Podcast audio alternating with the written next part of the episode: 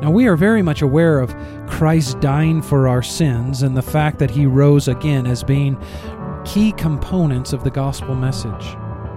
But I wonder how many of us take notice of that phrase, he was buried. You're listening to Passion Week, a devotional podcast from the Calvary Cast, a ministry of Calvary Bible Church in Grand Junction, Colorado. These podcasts serve as daily devotionals, walking you through the events of Passion Week, the week leading up to Jesus' crucifixion, death, and resurrection from the dead.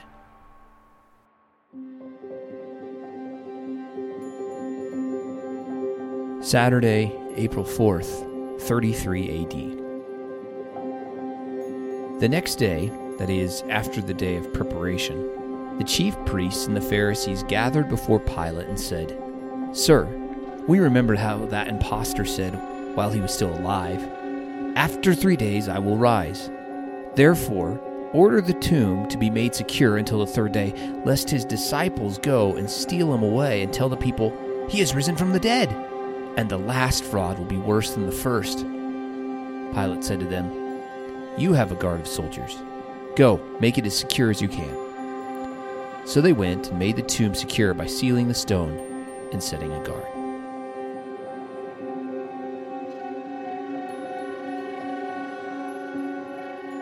In the first four verses of 1 Corinthians 15, Paul summarizes the key gospel truths. This is what he says. Now I would remind you, brothers, of the gospel I preached to you, which you received, in which you stand, and by which you are being saved, if you hold fast to the word I preached to you, unless you believed in vain. For I delivered to you as of first importance what I also received that Christ died for our sins in accordance with the Scriptures, that he was buried, and that he was raised on the third day in accordance with the Scriptures now, we are very much aware of Christ dying for our sins and the fact that he rose again as being key components of the gospel message. But I wonder how many of us take notice of that phrase, he was buried. That seems inconsequential, perhaps even unnecessary historical detail, but it is actually a very important gospel point.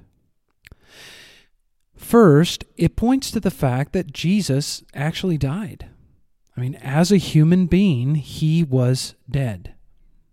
This is, of course, uh, of course, an important point because in order to atone for the sins of human beings, he had to pay the penalty for human beings, and that penalty is death.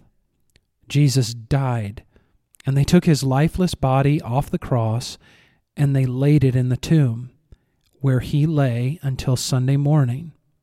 In the tomb was the corpse of the Lord Jesus Christ. Second, it's important to know he died and was buried in a tomb because he said he would die and promised to be raised again. Jesus told his disciples in Matthew 16, from that time, Jesus began to show his disciples that he must go to Jerusalem and suffer many things from the elders and chief priests and scribes, and be killed, and on the third day be raised. Jesus said that it was essential for him to die and be raised. Jesus in the tomb, dead all day Saturday, is an important aspect of his own prophecies concerning himself. And thirdly, it is important that he die and be buried in a tomb, but then to be raised again, because that is what the Old Testament prophesied would happen to him.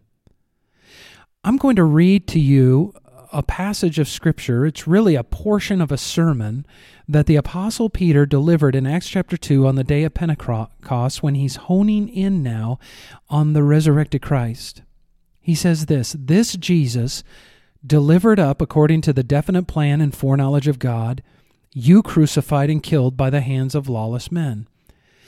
God raised him up, loosing the pains of death because it was not possible for him to be held by it. For David says concerning him, I saw the Lord always before me, for he is at my right hand that I may not be shaken. Therefore my heart was glad and my tongue rejoiced.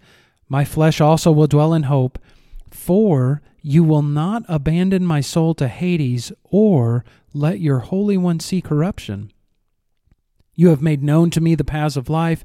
You will make me full of gladness with your presence. And then in this sermon, Peter explains why he just read the verses from Psalm 16 that he had chosen. He said this Brothers, I may say to you with confidence about the patriarch David that he both died and was buried, and his tomb is with us to this day. Being therefore a prophet, and knowing that God had sworn with an oath to him that he would set one of his descendants on his throne, he foresaw and spoke about the resurrection of the Christ that he, that is the Christ, was not abandoned to Hades, nor did his flesh, that is the Christ's flesh, Jesus' flesh, see corruption. This Jesus God raised up, and of that we are all witnesses. You see, the fact that Jesus was buried was not an inconsequential fact. It was very important for God's plan of salvation and for us to identify that this one, this Jesus, is the promised Messiah who would die, yes, and be buried, yes, but would not be in the tomb long enough to see corruption, but would be raised again, just as God promised through David in Psalm 16.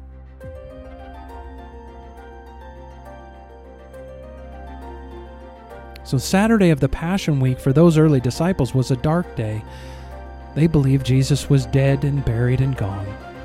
But for us, we understand that it was impossible for him to remain dead and gone because he was God's promised son, and God would never leave his son in the tomb. He was abandoned on the cross, but not in the tomb.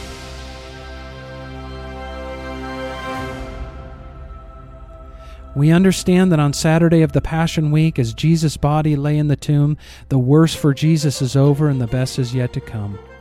We are now prepped to celebrate his glorious resurrection on Sunday morning.